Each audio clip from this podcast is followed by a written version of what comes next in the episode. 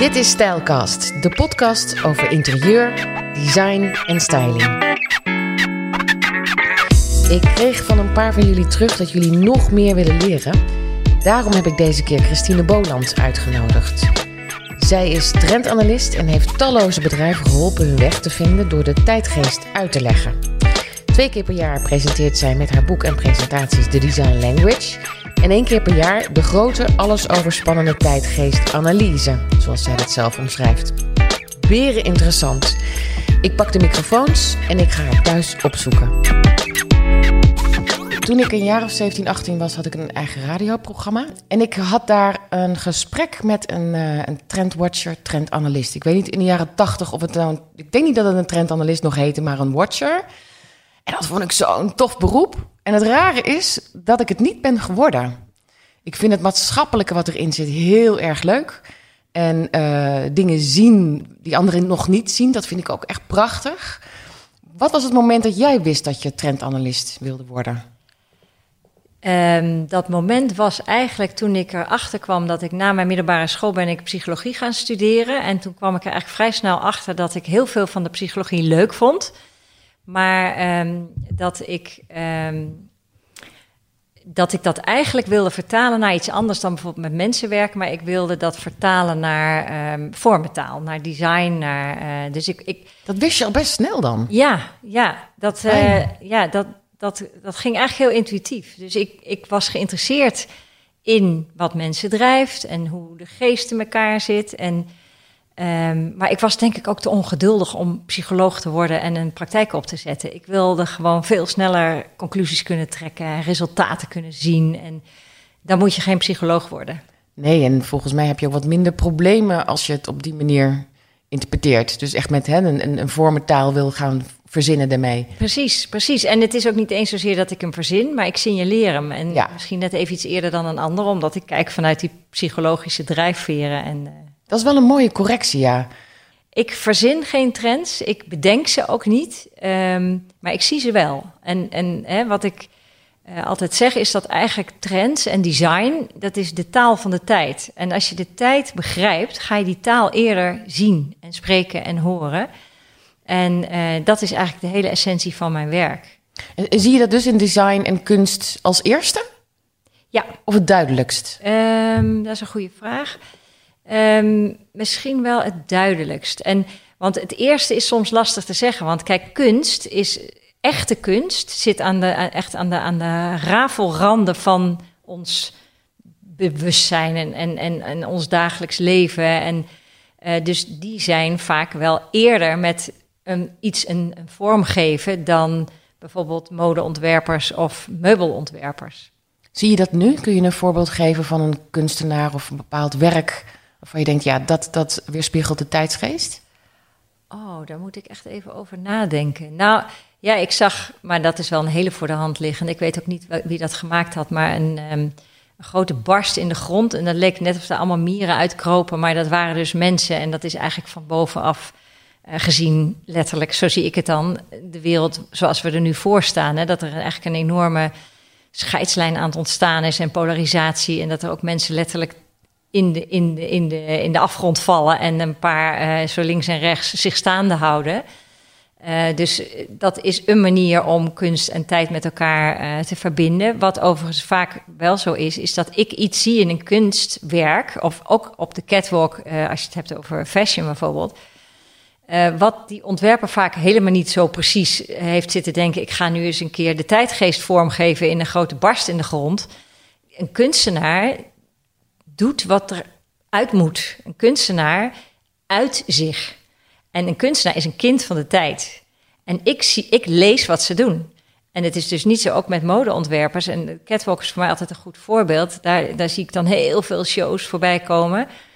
En dan zie ik allerlei rode draden. Maar die ontwerpers hebben niet met elkaar zitten afspreken van... we gaan dit seizoen gaan we heritage outfits heel poëtisch maken... of we gaan nu ineens historische outfits in um, high-tech materialen doen. Maar er zijn er wel heel veel ontwerpers die dat doen. Dus die... die zij weerspiegelen letterlijk het, dat wat er leeft. Alleen zij doen het vanuit hun intuïtie, gevoel en creërend vermogen. En ik analyseer wat zij doen. Ja. En dat redeneer ik dan weer terug naar hoe ik de tijdgeest zie. Dus wat jij ziet, bestaat eigenlijk al. Ja, klopt. En uh, dat is ook een goede vraag, want hey, ik werk soms anderhalf jaar vooruit voor bedrijven. En dan denk je, ja, hoe kan je dat dan doen met iets wat je nu al ziet? Um, dat is omdat verschillende ontwikkelingen ook een verschillend tempo hebben voor verschillende mensen. Dus kunstenaars en ontwerpers kunnen ergens mee bezig zijn en zich al helemaal thuis invoelen. Eh, terwijl eh, de mens of de consument of de, de gebruiker van dat artikel pas een jaar later dat eigenlijk ook mooi gaat vinden. Of nog veel later. Dat hangt er vanaf hoe extreem het is wat je, wat je laat zien. Dus die ontwikkelingen hebben echt een eigen ritme. En op, op dit moment, het is natuurlijk een, uh, een, een heel raar jaar door corona. Uh, Sommige dingen zullen in versnelling zijn gegaan, andere dingen zullen juist zijn blijven stilstaan. Wat zijn voor jou die, die grote highlights op dit moment? Wat, wat, zie, wat zie ik nog niet en wat heb jij door? Um, dat is even, denk ik. Kijk, eerst wil ik eigenlijk zeggen, inderdaad, wat jij ook al zegt. De coronacrisis of de pandemie is eigenlijk een soort röntgenfoto van de tijd die legt bloot uh, waar dingen al fout zaten. Heel veel ontwikkelingen nu worden aan corona toegeschreven. Maar heel veel ontwikkelingen waren al lang gaande. Uh, transities waar we in zitten, um, systemen die aan het veranderen zijn. Was al lang gaande, maar heeft dan bijvoorbeeld door corona een enorme duw in de rug gekregen. Um, wat wat ik heel erg zie gebeuren, en, uh, is de, de vervrouwelijking van de systemen en van de politiek en van de macht. Maar dat zie je eigenlijk helemaal niet in de krant. En dat zie je ook niet op het nieuws. Daar moet je echt een beetje beter voor kijken. En dan zie je dat als je zeg maar alle wereldleiders op een rijtje zou zetten nu, dat er toch ineens best wel veel vrouwen of vrouwelijk leiderschap is.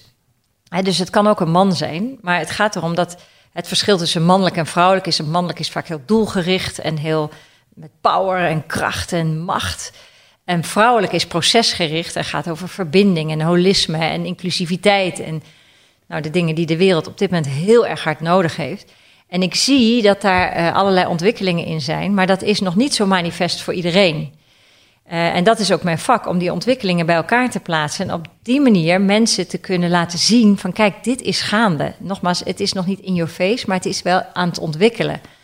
En um, dan zeg je, oké, wat zie ik nog niet? Nou, misschien dat. En uh, wat we nu wel heel erg zien, is de weerstand tegen die ontwikkelingen. Dus de hele wereldmacht op dit moment staat in teken van weerstand tegen die transitie naar een meer vrouwelijk systeem, naar een misschien wel een ander energieniveau, naar een meer inclusieve wereld, naar een meer gelijkwaardige wereld, naar een wereld waarin we als mensen ons weer terug een onderdeel van de natuur gaan laten zijn en daar niet denken hem te kunnen manipuleren. En Waar zit die weerstand? Want ik, ik zie juist met Black Lives uh, Matter dat uh, en, en, veel vrouwen die um, toch gelijk betaald krijgen, net als de man ergens in het, dat daar toch al heel, een enorme beweging is. Gelukkig is dat ook helemaal waar wat je zegt. Maar als je even kijkt wie nu de macht hebben in de wereld, praten we over Trump, Poetin, Bolsonaro, Erdogan.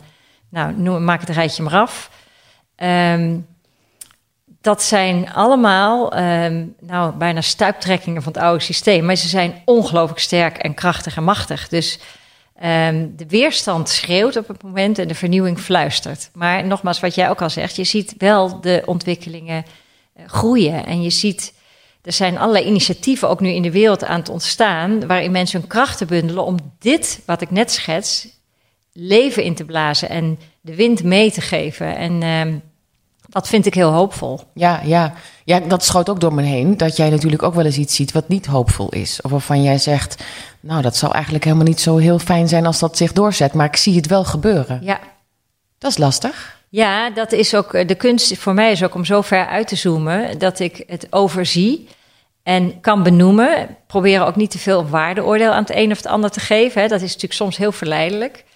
Want eh, voor je het weet ga je eh, Trump neerzetten als, een, uh, nou ja, als wat iedereen doet. En dat hij een muur om zijn land wil zetten en dat hij niet kan nadenken en dat allemaal. Maar ik kan ook zeggen, hij is een traditiebewaarder die vol zijn hakken in het zand zet tegen de vernieuwing die onvermijdelijk is. Alleen het hangt van dat soort types af hoe lang dat gaat duren voordat het er gaat komen. Het kan best nog een decennium duren of twee decennia. Maar die ontwikkeling is gaande. En, en, wat ik nu aan slecht nieuws zie is... Um, de ontkenning daarvan. En de, het, de, de, de, de fake news en false facts en de manipulatie van nieuws en het hacken en al die dingen die gaande zijn, de complottheorieën, die zie ik ook. Dat is slecht nieuws, maar ik moet ze wel vertellen. En ook laten zien wat het met mensen doet. En ook laten zien welke kansen daar weer bloot komen te liggen. Ja, door die complottheorieën. Ja. dit is bijna uh, zo'n hoog niveau. Hè? Laten we hem eventjes weer uh, wat, wat verkleinen. Ja. Um, wat ik grappig vond, is ik had de trendreden van het afgelopen jaar gelezen. En jij maakt met een, een aantal trendwatchers, trendanalisten een soort troonrede, maar dan over trends. En daar stond vooral het individualisme in. Dat werd daar hoog aangeschreven. Nou, dat klopt ook wel. Hè? Dat, ja. uh, dat, voelt het ook een beetje als een soort um, horoscoop dat je denkt, ja, ja, ik heb inderdaad gelijk gehad. Nou, wat we zoiets? ook in die trendreden zeggen, is, daar hebben we het over de bouwsteenburger. En uh, dat sluit ook aan wat, bij wat jij bedoelt, individualisme. En die bouwsteenburger is, is de burger of de mens die het heft in handen neemt, omdat hij vindt dat het systeem niet meer goed werkt. Ja. Of omdat ze zich niet gehoord voelen door de politiek of door de buurt of door de gemeente. Slaan mensen de, die bundelen de krachten en gaan het zelf doen. En dat is wat we heel erg met die trendreden bedoelden. En we hebben ook in die trendreden gezegd, en dan hou ik op over het vorige stukje, maar dat de jaren twintig, waar we nu aan begonnen zijn, het doorslaggevende decennium worden. Dus weet je, het is ook belangrijk dat, um, dat je uitzoomt en het ziet. Maar ook dat we met elkaar aandacht geven aan datgene waar we in geloven. Ja, ja, en ik begrijp dat je niet het gevoel hebt van zie je wel, ik heb gelijk, omdat je het hebt gezien. Je hebt het niet verzonnen. Ik heb het niet verzonnen. Nee, en het is fijn om te merken dat je dingen vroeg ziet. En, uh, en dat je. Uh, en ik moet zeggen, ik doe dit nu al uh, ruim 30 jaar. Dus je ontwikkelt naast dat je heel goed je huiswerk doet en kijkt. En ontwikkel je ook wel toch echt een gevoel. Uh, soms weet ik dingen en zijn ze nog heel abstract. En dan schrijf ik het op. En dan een half jaar later denk ik, en dit is het verhaal. Weet je, dus ik merk wel dat je in de loop der tijd meer ontwikkelt. Dat je, dat je de dingen gewoon ziet aankomen of ziet gebeuren. Het zijn waarschijnlijk ook golven. Het zijn ook golven, ja. In samenlevingen of maatschappijen of uh, global. Hè, dus zullen daar ook wel, uh, ja. wel golven En het gaat in, in ons vak, uh, hè, als van, van trendanalist, gaat het ook heel erg over de timing. Hè? Want je kan allerlei dingen voorspellen, maar het is ook heel belangrijk dat je voorspelt op welke termijn het is. En als we dan weer hè, wil, wil concreter worden richting bijvoorbeeld interieur of richting fashion uh, dan um, kan je iets zien. Maar als je te vroeg bent, is het niet goed. En als je te laat bent, is het ook niet goed. Dus die timing is ontzettend belangrijk. En dat is ook iets waar je uiteindelijk een gevoel voor ontwikkelt. Ja, en dan kan zo'n corona-periode natuurlijk behoorlijk roet in het eten gooien. Dat het versnelt of juist vertraagt. Ja, ja dat, dat heeft het in zekere zin ook gedaan. Uh, voor heel veel mensen natuurlijk sowieso. Maar um, het heeft ons ook wel iets opgeleverd.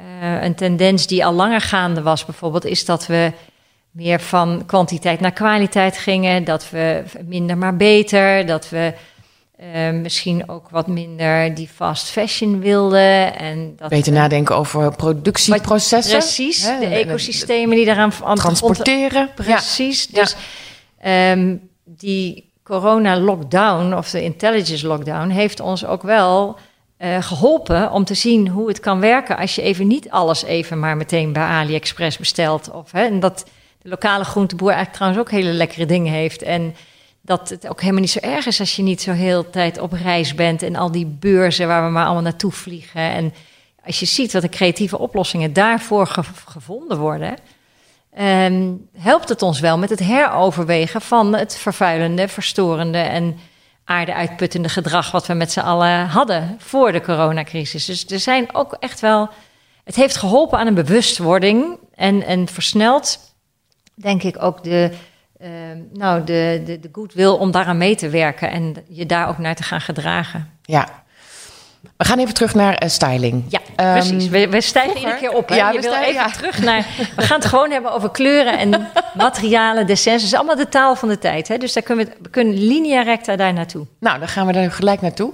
Um, uh, je hebt daar een boek liggen. Dat boek dat maakte jij vroeger. Wat ja. is eigenlijk vroeger? Hoe moet nou, ik dat vroeger zien? is um, vijf jaar geleden. ja? dus dat is nog niet zo heel lang geleden. Ja, wat je hier ziet is een, uh, een, een trendboek. Dat noemden we de Trend Beacons. Uh, ik heb toen in die tijd ook, is er een documentaire gemaakt over ons vak. En daar mocht ik uh, een grote rol in uh, vervullen. En die heette Trend Beacons. Dus mijn boek heette toen ook Trend Beacons. En dat, dat is eigenlijk een hele visuele analyse van wat gebeurt er in de wereld. Maar hoe vertaalt zich dat in vormentaal, in kleuren, in kleurcombinaties, in tactiliteiten, in materialen, in dessins, in silhouetten. En dan zowel voor interieur als voor fashion, als voor beauty, als voor food.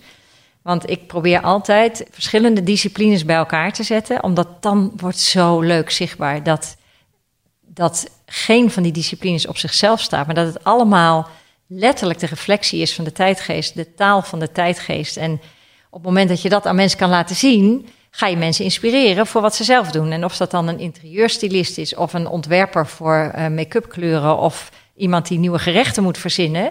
Dat zijn dus al die professionals. En het is mijn, mijn plezier en mijn doel om die mensen te inspireren met relevante informatie. Ja, nou kom maar op. Ik wil heel graag geïnspireerd raken. Ja, maar goed, nog even terug naar dat boek. Ja. Um, dat was toen een mooi analoog. Nou, je ziet het, een mooie multimap met linnen en dan kleurstalen erin en prachtig gedrukt en nou, allerlei tactiele bladen ertussen. En uh, nou, dat, dat was eigenlijk onze laatste stuiptrekking van een heel analoog boek. Uh, we hebben er gelukkig wel heel veel succes mee gehad, dus het slotakkoord was mooi. Ja, want zo'n boek dat gaat dan over de hele wereld. Hè? Ja. De uh, retailers, maar ook uh, fabrikanten die willen graag weten ja. hoe jij de, de kleurencombinaties ziet. En, Precies, en ik had toen ook een agent in New York en een in Londen. En die in New York die organiseerde dan leuke seminars waar ik mocht spreken. En daar zat gewoon Apple en Victoria's Secret en Marks of nee, Marks Spencer was Engeland uh, Abercrombie, weet je, dat soort bedrijven zaten daar. En die kochten gewoon mijn boek. Ja. Dus dat was echt super cool. ja. Maar goed, op een gegeven moment kwam toch het moment dat ten eerste de dingen veel sneller gingen. Die sneller en korter. Dus je kan niet meer één of twee keer per jaar zo'n hele analyse maken. Maar je moet eigenlijk meer vinger aan de pols houden. En, en dat alles steeds digitaler werd. Dus op een gegeven moment zijn we overgestapt naar uh, digitale presentaties en um, met daarbij een kleine handout die heeft goed nog wel fysiek is, maar niet meer vol met kleuren en stalen en dat soort dingen allemaal. Dat heeft wel geresulteerd in dat de Apples van deze wereld, die, doen, die willen dat niet. Die willen gewoon zo'n mooi boek hebben. Nou, dat was dan jammer, dat, die was ik daarmee kwijt. Maar het heeft ook wel weer hele andere deuren geopend en een groter publiek wat ik kon bereiken. En, uh, dus het heeft allebei zo zijn voor- en zijn nadelen. Ja, maar de tactiliteit, dat, dat is weg. Ja, tactiliteit is weg. Um, ja, bijna helemaal weg. Want ik heb je ook dat andere boekje laten zien wat ik nu uh, maak bij mijn lezingen. Mag en, ik dat even zien? Ja, dat zit, um, daar zit zeg maar mijn hele analyse in. En zie je ook kleurstalen en materialen. Alleen het is gedrukt, dus je kunt ze niet voelen. Maar een visueel ingesteld iemand, wat volgens mij jij bent en ja. de rest van jouw publiek ook. Die, hè, als je zo'n plaatje ziet als wat je nu voor je hebt, jij voelt, jij, jij, je kunt voelen wat je ziet, bij wijze ja. van spreken. Ja, dat is, uh, ik, ik hou niet van rood, maar het rare is dat mijn oog er altijd opvalt. Interessant. Ja, interessant hè? Ja, ja, ja. Leer en uh, vilt en lak zie ik. Kijk, wat bijvoorbeeld is wel leuk om te vertellen, om even heel concreet te worden, is dat wij, wij mensen zitten eigenlijk de hele dag voor een scherm, de meeste. En dan zitten we ook nog met onze vingers op onze touchscreens. Ja. Dus um, het antwoord van design daarop is dat we al die tactiliteit hebben. Van harig en korrelig en structuur en vilt en leer. En liefst al die tactiliteiten bij elkaar. Dus dat onze, onze zeg maar, de tastzintuig uh, iets anders voelt dan dat glas waar we op zitten. En nu, bijvoorbeeld met de, huidhonger, zoals we het noemen, hè, en dat we elkaar niet meer mogen vastpakken en aanraken, zie je dat dat design language antwoordt met alles is zacht en kokonnerig en, en een mooie lekkere pleet over je, over je bank. En hè, de, de, we nemen allemaal ineens een huisdier en een poes en een hond. En omdat die kan je wel mee knuffelen. Dus we hunkeren echt naar tactiliteit. En daar speelt design alweer meteen een goede rol in. Ja, ja, ik wist ook niet dat ik het miste. Maar ik weet het wel nu. Ik weet echt dat ik het mis. Ja, hè? En als we het nog meer doorvertalen naar wat we in de winkel zouden kunnen zien of wat we zouden kunnen adviseren aan onze klanten? Dat is dus vooral. Ja, nu de trend op dit moment, uh, dat is ook wat je hier voor je hebt liggen. Mijn laatste boekje, dat heet Control Alt Restart. En daar is re eigenlijk het sleutelwoord. Uh, het is, leuke is, of ja, of leuk of niet leuk, maar ik heb het in januari gemaakt, nog ver voordat de corona zich echt aandiende in ons land. Ehm, eh, alles gaat over rethink, reset, renew. Dus van niet nieuw, maar hernieuwen. Dus de tendens op dit moment, en of dat nou gaat over interieur of fashion, is dat we hele bekende dingen nemen, maar die wel heel nieuw maken. En dat is vaak door uh, bijvoorbeeld een, een, heel historisch silhouet, maar dan in hele um, futuristische stoffen of in hele vervreemdende Instagrammable kleuren.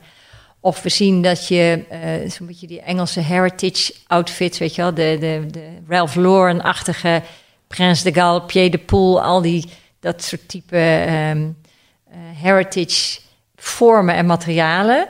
Maar die worden dan wel net even, die, die materialen worden net even heel anders toegepast. Dus je hebt bijvoorbeeld, een, een als ik een voorbeeld kan noemen uit fashion, uh, de ruitjes, het ruitjesoverhemd, zeg maar zo'n mannelijk ruitje. Maar dan is de kraag ineens helemaal mooi uh, gemaakt met um, dat die ruitjes gedrapeerd zijn of uh, omgezoomd, waardoor het ineens een soort kunstwerkje wordt in je hals. Maar het is wel een heel bekend ruitje en het was ook eigenlijk een hele gewone blouse.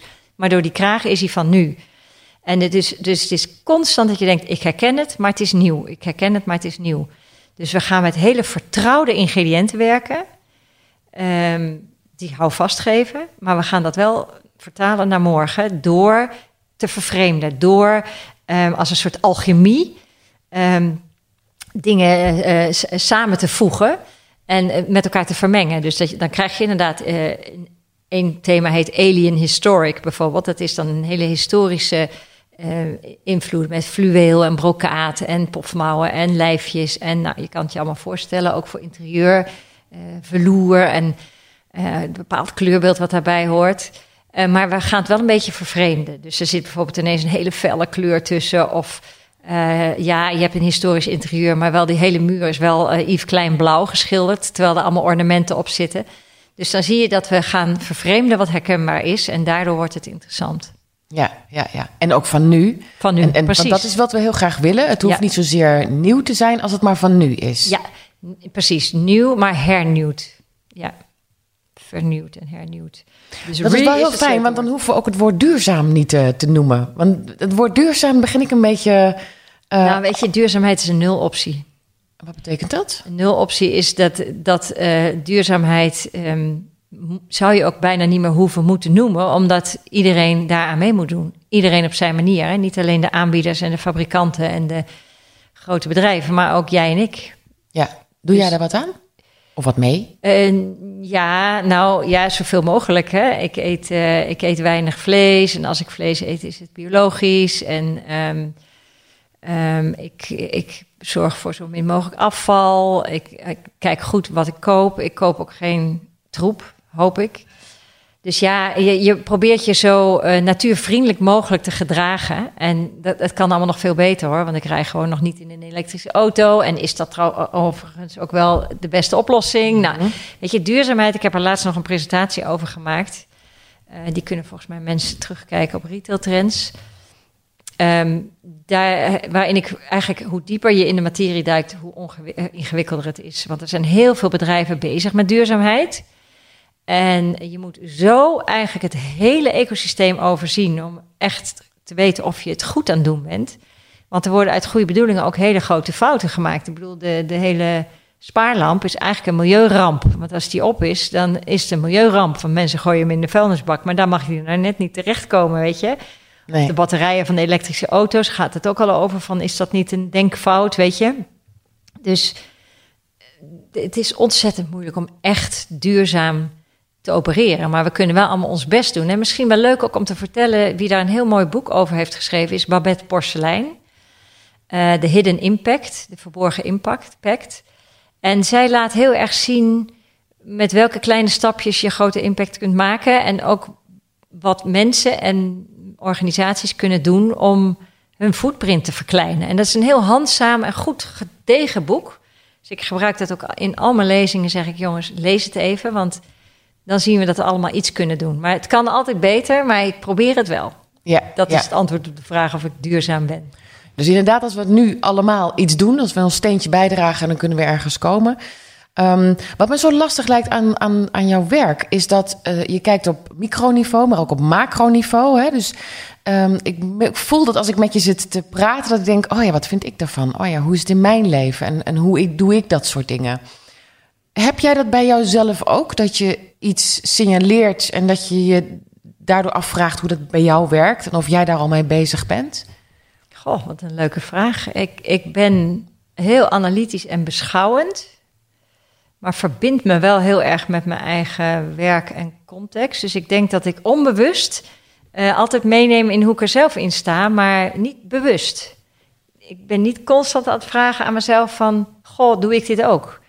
En ik kan bijvoorbeeld ook super enthousiast worden over een trend in design of in fashion die ik absoluut niet in mijn eigen huis zou willen hebben. Maar dat ik super enthousiast ben. En ik denk, oh wauw, dit klopt zo ontzettend met de tijdgeest. En hoe cool is dit? Uh, maar dan hoef ik het niet te hebben. Dus dan in, op dat moment betrek ik het niet op mezelf. Um, nee, dus ik denk dat ik toch eerder een beschouwende uh, functie heb. En dat mijn enthousiasme gaat over inhoud. Meer dan de spullen en of ik ze wel of niet wil hebben. Ja, ja. Nou ja, het is ook heel grappig, want je vertelde net over dat je uh, psychologie studeerde en dacht, ja, ik wil eigenlijk helemaal geen cliënten. Ik, ik wil op een andere manier uh, met psychologie bezig zijn. Um, je bent ook niet de zielenknijper van de tijdsgeest. Nee. Nee, nee, dat dacht ik even toen ik naar je toe reed. Nee, nee, nee, nee, de tijdgeest mag zijn wie die is. Ik, uh, ik, ik um, doorgrond hem. Ja. En ik duid hem. En daar help ik uh, bedrijven mee om, uh, hè, want, om, nogmaals, als je begrijpt wat er gebeurt, durf je makkelijker de volgende stap te zetten. Of je een, hè, al, al ben je een interieur aan het stylen, of je, bent, uh, je zit op, op in topniveau van een grote organisatie. Als jij snapt wat er gaande is en je weet waar je op weg naartoe bent, als je die twee ingrediënten goed hebt, dan durf je die stappen ook te zetten. Hoe kom je aan die, aan die informatie als stylist? Natuurlijk, je geeft webinars, er zijn boeken geschreven erover, ja. maar hoe want de, vertaling van een mooi huis stijlen uh, is best lastig vanuit deze informatie, omdat het vrij abstract klinkt nog. Ja, precies. Uh, nou, um, als je het weer concreter zou willen maken, dan kan je ook bijvoorbeeld zeggen van nou, de, deze tijd die polariseert zo enorm. Wat zien we in design gebeuren? Is dat hele tegengestelde materialen samenkomen in één ontwerp bijvoorbeeld? Of dat je met kleuren gaat werken, dat je eigenlijk denkt van oké, een hele lichte lila met een hele gloeiende eh, amber of een camel. Uh, dat je denkt, die horen eigenlijk helemaal niet bij elkaar. Of dat je vijf kleuren roze combineert en, en, en daar een, hè, een, een, een, hele andere kleur tegenover zet. Dus die, eh, maar je vraag is ook van hoe kan een stylist um, zijn informatie krijgen eigenlijk. Hè? Nou, dat, dat kan op heel veel manieren. Want er zijn natuurlijk heel veel online gratis content platforms. Um, ze zijn allemaal niet voor niks stylist geworden. Dus ze hebben iets in zich al wat uh, dingen ziet, wat dingen mooi vindt, een stijl ontwikkelt. Uh, en, ze, en ik zeg ook altijd, datgene waar jij geïnspireerd door raakt, daar moet je iets mee. Dat is of je stijl, of je product, of je richting. Um, want je, je merkt gewoon, want alle, ik denk bijna alle interieurstylisten zijn ook sensitief en creatief. En soms laat iets je koud en soms gaan de lampjes aan in je ogen of gaat je hart overslaan dat je denkt, oh wauw. Nou, daar moet je dus iets mee, want daar ligt of de kern van jouw stijl of de kern van een nieuwe ontwikkeling. Dus je, enerzijds is het je huiswerk doen door je te verdiepen in wat er allemaal is en naar de beurs te gaan, de bladen, de boeken, de kunst, de tentoonstellingen, de designbeurs. We hebben net vorige week weer helemaal online de Dutch Design Week kunnen bekijken. dus je moet er ook wel wat voor doen. Je kan natuurlijk uiteraard member worden bij mij. Dan krijg je helemaal alles uh, zes keer per jaar voorgeschoteld. Maar um, de andere kant van het verhaal is dat je er zelf bent. En dat jij met je creatieve eh, energie. Um, dat is de helft van het verhaal, denk ik. Hoe vaak geef je per jaar uh, trend design language presentaties? God, dat is wel een prachtig woord. Wat een mooi woord, ja. Nou, nou dat, uh, eigenlijk zijn er twee hele grote uh, analyses per jaar die ik maak. Een zomerversie en een winterversie. En die presenteer ik in een grote online masterclass. Die duurt wel anderhalf, twee uur. Um, en um, dan neem ik het helemaal de hele tijd geest door van wat er in de wereld gebeurt. Het effect op design, op de uh, kleuren, materialen. En dan heel breed, zoals ik dat net ook al heb beschreven. En dus dat doe ik twee keer per jaar. En dan tussendoor doen we nog kleine trending topic talks. Van dan ga ik even de diepte in op kleur. Of even alleen maar naar interieur kijken. Of juist alleen maar naar hoe retail verandert. Hè. Dus dat zijn eigenlijk items die ik er dan uitlig en nog eens een keer in 20 minuutjes nog even update. Maar je bedoelt dat als je, als je lid bent van jouw club? Ja, je kunt, ja, je kunt uh, member worden bij, uh, bij ons. En uh, dan krijg je drie van die grote masterclass per jaar kun je uitkiezen. We doen er, we doen er wel zes of zeven. Want twee keer design language, maar ook twee keer in het Engels. En we hebben ook nog wel een, een update van de tijdgeest. Dus je kunt eigenlijk een beetje een paar grote masterclasses kiezen. En als je member bent, dan mag je ook gratis naar alle trending topic talks tussendoor. Dus, en je krijgt ons trendboek toegestuurd. En, uh, dus als je eenmaal member bent, gaan we je wel verwennen. Ja, ja. Word je in de watten gelegd. Hier voor mij ligt dat trendboek. Kun jij er iets over vertellen? Het is voor het eerst dat ik het nu zie, dus ik, ik vind het lastig om er een plaatje uit te halen om daar een vraag over te stellen. Ja, nou wat je hier ziet is het boekje Control Alt Restart. Dat hoort dus bij mijn winter 21-22 um, uh, presentatie. Ik begin altijd wat je hier aan het begin ziet met uitleggen de sign of the times. Dus wat is de tijd waarin we leven? Uh, en uh, gaat het over rethink, reset, renew. Daar hebben we het net al eventjes over gehad. En dan laat ik zien hoe zich dat vertaalt in, um, in die verschillende thema's, die stories of die, die, die design language, uh, de designtaal eigenlijk die je ziet. Het visueel vocabulaire, zeg ik ook wel eens. En dan laat ik zien um, aan de hand van allerlei voorbeelden, maar ook zoals je hier ziet met een kleurconcept erbij in Pantone-nummers. Um, hoe je en color keys, dus hoe je dat toepast en welke materialen erbij passen. En dan, ja, in dit boekje zit eigenlijk de samenvatting van de, van de hele presentatie. Dus voor een verstaander is dit genoeg. Maar het is natuurlijk wel heel leuk als je ook even die 2,5 uur durende masterclass volgt. Want dan word je echt ondergedompeld in prachtige beelden en leuke nieuwe inzichten. En dan snap je het ook echt. Dan snap je het, precies. Daar hebben we het natuurlijk al meer over gehad in dit gesprek. Dat op het moment dat jij het snapt, kun jij goed zijn in jouw vak en durf jij die stappen te zetten die, hè, die, die jouw klanten van je vragen.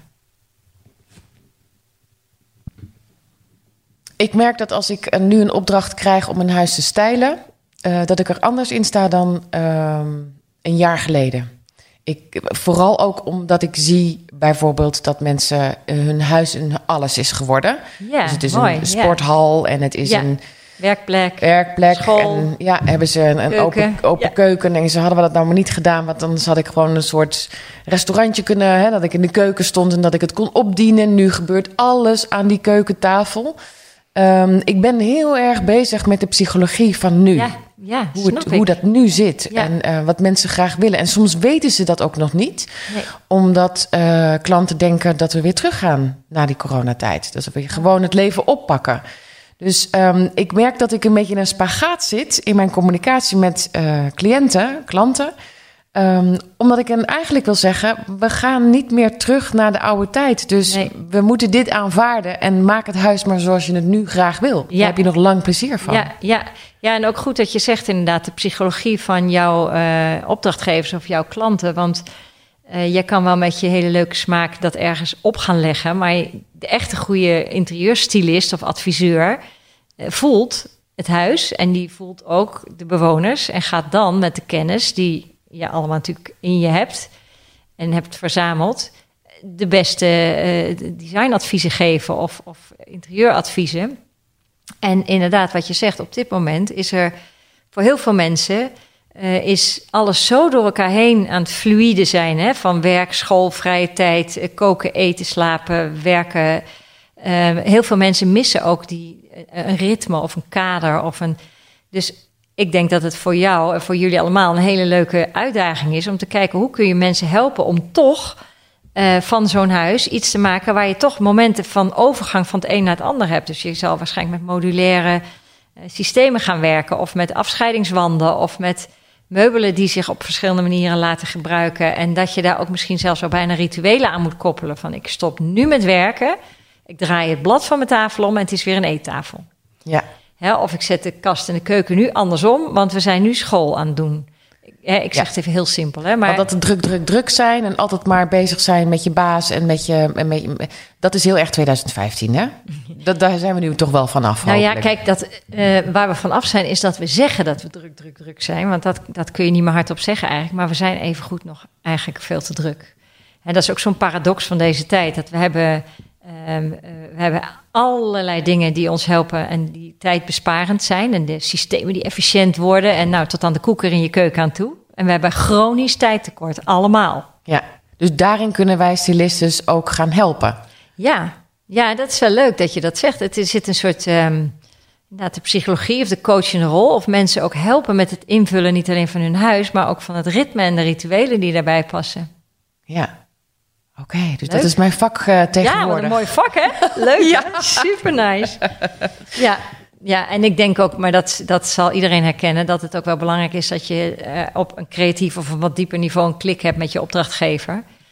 Uh, want dan krijg je de bezielde, de bezielde samenwerking en mooie, mooie resultaten. Ja, ja, het is vooral samen doen ja, en, en niet. Heb ik ook hoor met mijn opdrachtgevers en mensen die ik adviseer. En of dat nogmaals op dat hele hoge niveau is of gewoon uh, everyday of met studenten. Het gaat om samen. Het gaat, ik ga jou niet vertellen wat je moet doen. Ik ga jou zo inspireren dat jij ziet wat jij zelf moet gaan doen. En of dat nou gaat voor een, hè, een heel klein opdrachtje of voor uh, hele grote strategische projecten. Dat is ook het verschil tussen mij en een groot consultantbureau. Is dat ik ben ook consultant, alleen ik zorg dat jij zelf ziet wat je moet gaan doen.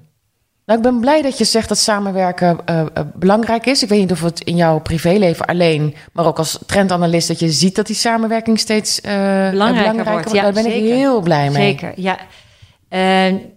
dat is iets wat, wat, nou, een trend is te veel gezegd, maar het, de wereld is zo complex en er is, wordt zoveel van alles en iedereen verwacht dat we eindelijk hardop mogen zeggen: ik kan het niet alleen. Je moet het samen doen. En of dat um, he, grote projecten zijn of dat jij voor een van jouw klanten een huis aan het inrichten bent, dat doe je ook samen. Want het is een. een, um, he, een, een je, je, je, je krijgt op een gegeven moment een klik met de persoon en met de, met de plaats, denk ik.